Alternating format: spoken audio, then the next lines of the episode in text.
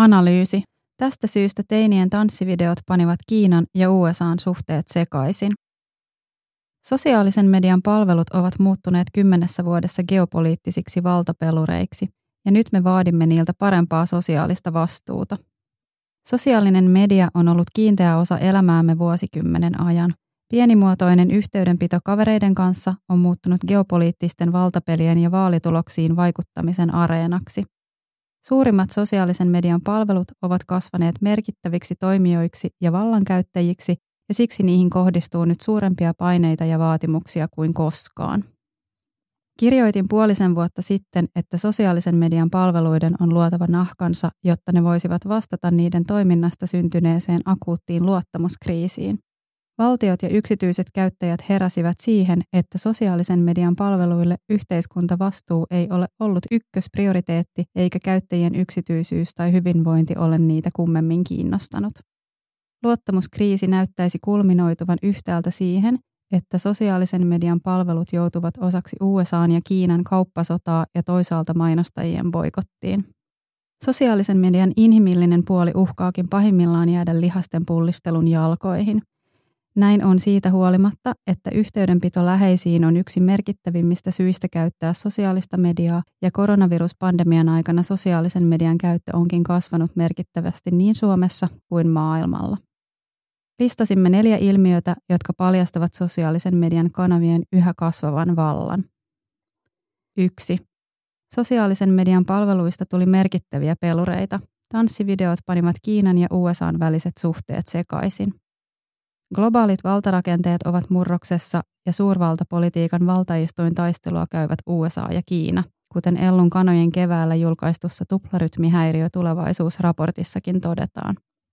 Ratkaisevina tekijöinä eivät ole enää pelkästään avaruuden valtius tai öljy.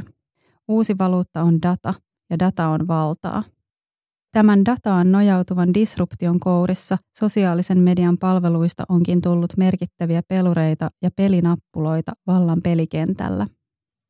Sapelien kalistelun viimeisimmäksi uhriksi on suuren huomion saattelemana noussut kiinalaisen ByteDancen omistama ja erityisesti teinien suosiossa oleva TikTok.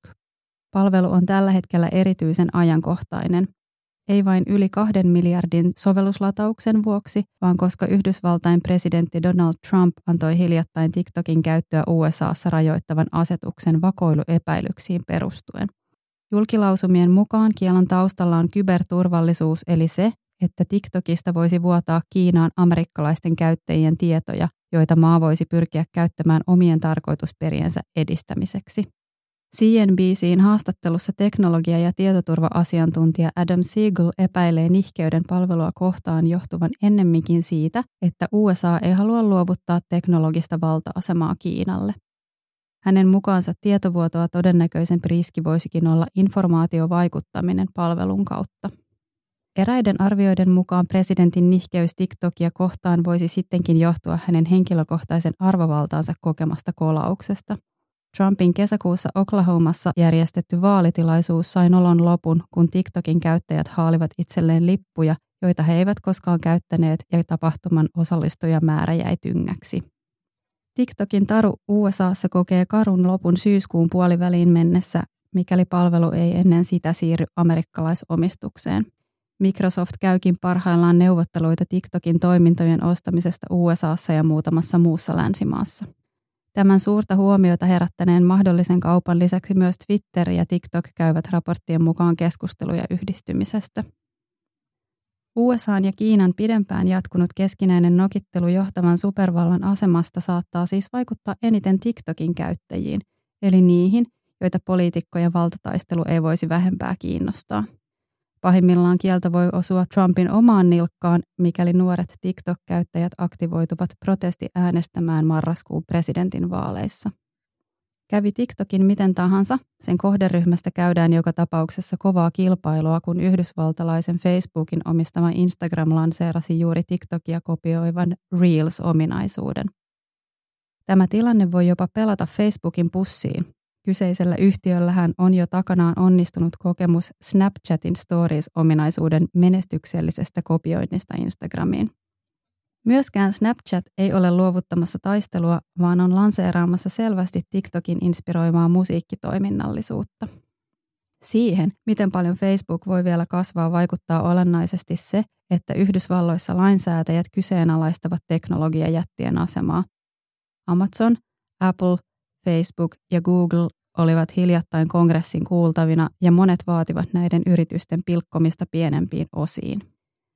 Microsoft omistaa jo verkostoitumispalvelu LinkedInin ja se halunnee kasvattaa asemaansa sosiaalisen verkostoitumisen saralla nyt, kun muita teknologiajättejä seurataan suurennuslasilla. LinkedIn on tutkimusten mukaan luotettavimmaksi koettu sosiaalisen median palvelu, joten Microsoftin lähtökohdat kamppailussa sosiaalisen median kakusta ovat ainakin teoriassa hyvät. Toki on huomioitava, että LinkedIn ja TikTok ovat sekä käyttäjäkunnaltaan että käyttömotiiveiltaan kuin päivä ja yö. Twitter puolestaan omisti jo kuopatun Vine-palvelun, jossa käyttäjät tekivät lyhyitä luuppaavia videoita, vähän kuin TikTokissa nykyään. Mainittakoon, että kaikessa hiljaisuudessa valtavan kokoinen internetmarkkina Intia on kieltänyt TikTokin ja kaikkien muiden kiinalaisten palvelun käytön maassaan, myöskin osana maiden välisten suhteiden hoitoa. 2. Sosiaalisen median palveluihin kohdistuu tiukkoja vaatimuksia, ja jopa Facebookin on vastattava niihin. Sosiaalisen median palveluista puhuttaessa esiin nousevat usein väärän tiedon levittäminen ja vihapuhe. Etenkin Facebook on ollut myrskyn silmässä näissä keskusteluissa. Kesällä yli tuhat mainostajaa ilmoitti julkisesti boikotoimansa Facebookia heinäkuun ajan vetämällä mainoseurot pois palvelusta, vastauksena sille, että palvelu antaa vihapuheen riehua vapaasti alustallaan. Monien arvioiden mukaan boikotilla ei kuitenkaan ole somejätille suurtakaan vaikutusta ja kolhu jää pieneksi. Monille yritykselle näkyvä osallistuminen boikottiin on taas saattanut tarjota hyvän mahdollisuuden pestä omaa imagoaan vastuullisemmaksi. Facebookia on jo pitkään arvosteltu piittaamattomuudesta ja ylimielisyydestä niin vihapuheen kuin valetiedon levittämisessäkin, ja ainakin osaksi näistä syistä sen käyttäjämäärä on ennen koronaa ollut jo pitkään laskusuhdanteinen. Useimmat sosiaalisen median palvelut yrittävät kuitenkin löytää keinoja estääkseen väärän tiedon leviämistä. Facebookin omistama WhatsApp ilmoitti tällä viikolla testaavansa lähetettyjen linkkien viereen tulevaa faktantarkistuspainiketta. Myös Twitter otti keväällä käyttöön mallin, jossa se lisää valheelliseksi todettujen twiittien yhteyteen ilmoituksen, jota klikkaamalla voi tutustua aiheeseen liittyviin artikkeleihin. Black Lives Matter-liikehdinnän myötä on herännyt huoli myös siitä, miten sosiaalisen median palvelut muokkaavat maailmankuvaa. Huomio kohdistuu siihen, minkälaista puhetta ne sallivat alustoillaan ja minkälainen työkulttuuri niillä on. Valkoisten miesten luomat palvelut ja niitä pyörittävät yritykset ovat joutuneet kritiikin kohteeksi, koska ne muun muassa maksavat naisille alempaa palkkaa kuin miehille, eivätkä suitsi rasismia työpaikoilla. Snapchat mainitaan usein raikkaana tuulahduksena sosiaalisen median toimijoista, koska se uskaltaa ottaa kantaa. Palvelun toimitusjohtaja Evan Spiegel on saanut runsaasti kehuja Black Lives Matter-aiheisista kannanotoistaan. 3. Suomalaisyritysten täytyy valita puolensa. Yhdysvaltain hallinnon TikTokin käyttöön asettamat rajoitukset eivät välttämättä vaikuttaisi suuresti suomalaisten TikTokkaamiseen. Toki käyttäytymiseen ja palvelun käyttöinnokkuuteen ja useuteen vaikuttaa se, miten paljon kiinnostavaa sisältöä palvelussa on. Palvelun seuratuimmat käyttäjät ovat tällä hetkellä amerikkalaisia, mutta rajoitusten seurauksena tämäkin voi muuttua. Tuleeko TikTokin käytöstä jatkossa kannanotto Trumpia vastaan tai Kiinan puolesta? Tuleeko suomalaisesta Jennifer Cheldistä maailman seuratuin TikTok-käyttäjä? Unohtuuko TikTok ja käyttäjät valuvat johonkin toiseen palveluun? Miten Facebookin mainosboikotti on näkynyt Suomessa? Marketing Finlandin mukaan ainakin kymmenkunta firmaa oli mukana boikotoimassa Facebookia vastalauseena sille, että Facebook ei ole tarttunut riittävästi rasistisiin keskusteluihin. Monet suomalaisyritykset ottavat vielä varovasti kantaa paljon tunteita herättäviin yhteiskunnallisiin aiheisiin, vaikka omassa toiminnassaan sanovatkin kannattavansa yhdenvertaisuutta ja käyttävät aktiivisesti esimerkiksi sateenkaarilippua omassa sometekemisessään. Pelkoa ottaa kantaa voi aiheuttaa esimerkiksi uhka joutua epämiellyttäviin kriisitilanteisiin tai saada ikäväksi koettu viherpesuleima.